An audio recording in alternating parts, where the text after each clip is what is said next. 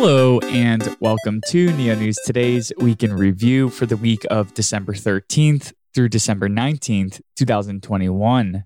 This audio segment is designed to offer a bite sized overview of the Neo ecosystem's activities this past week by highlighting the Neo platform, its decentralized applications, members of the community, and upcoming events. Also, this will be our last week in review audio recording for 2021. So, Merry Christmas, Happy Holidays, and a Happy New Year to you, your friends, and your family. We'll pick back up with the weekly recordings in 2022. In NEO ecosystem news, the NEO Foundation introduced three new grant programs to attract experienced developers and researchers to the NEO blockchain. The new initiatives target the areas of research, tooling, and core development, adding to a total of six support tracks backed by a combined $200 million treasury. Interested parties are recommended to explore the neo.org slash ECO page to find the most appropriate support track. In the short term, the NEO Foundation has also noted that priority will be given to project submissions that center their applications on built in oracles, NeoFS, and NeoID. NGD Enterprise released a version of the Neo blockchain toolkit that is in parity with the Neo CLI version 3.1. The releases were published on GitHub, CLI tools and managed libraries on NuGet, and the VS Code extensions on the VS Code Marketplace. Flamingo began minting the FLM token at a 50 50 rate across the Neo Legacy and N3 networks. The team also announced it is participating in two ongoing community competitions within the Neo ecosystem one with Ghost Market and the other with Neospective. Flamingo also announced a trading contest for new users who buy or sell NFTs using FLM as a currency on Ghost Market. The snapshot will be taken at 10 p.m. UTC on Monday, December 27th, and four winners will share from a pool of 1,000 FLM tokens. To the Moon launched its character type NFT minting on December 16th with the availability of its moon babies, which sold out in under a minute. 100 moon babies were available at the cost of 50 gas each.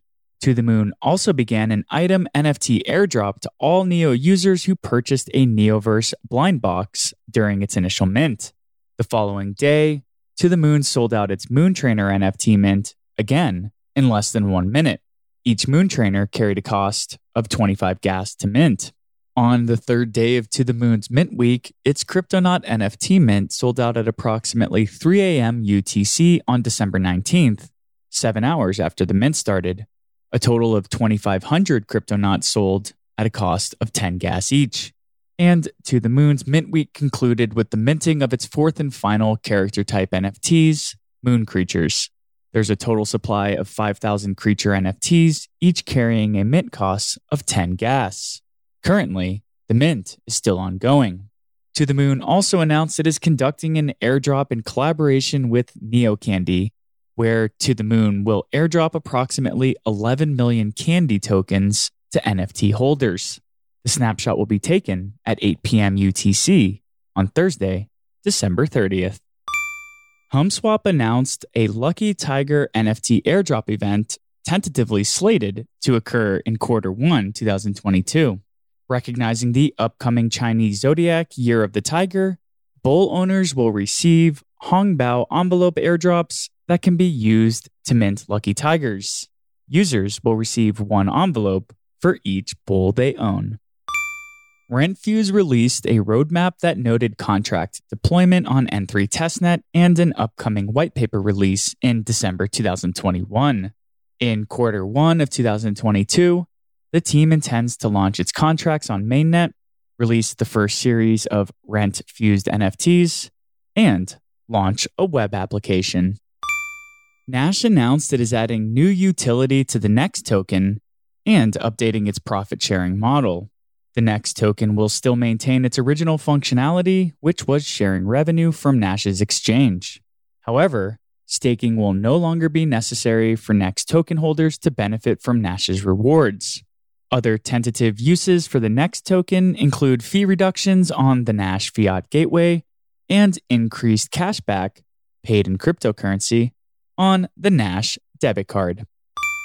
Neo SPCC released an article about multi signature transactions with a notary subsystem, which outlined how multiple keys can be used to perform tasks that need to be jointly conducted by various entities.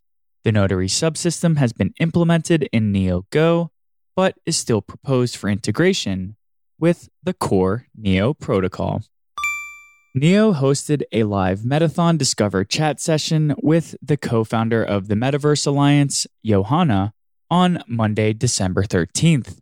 During the event, Johanna discussed her background, the ongoing Metathon, the overarching mission of the Metaverse Alliance, and other inquiries from the Neo community.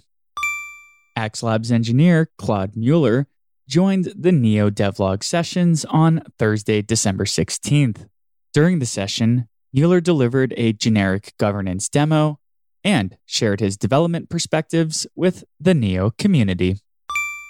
Finally, Tyler Adams, COZ co founder and CEO, and James Wayborn, COZ lead product designer, joined NGD's AMA series Neo Live on Wednesday, December 15th.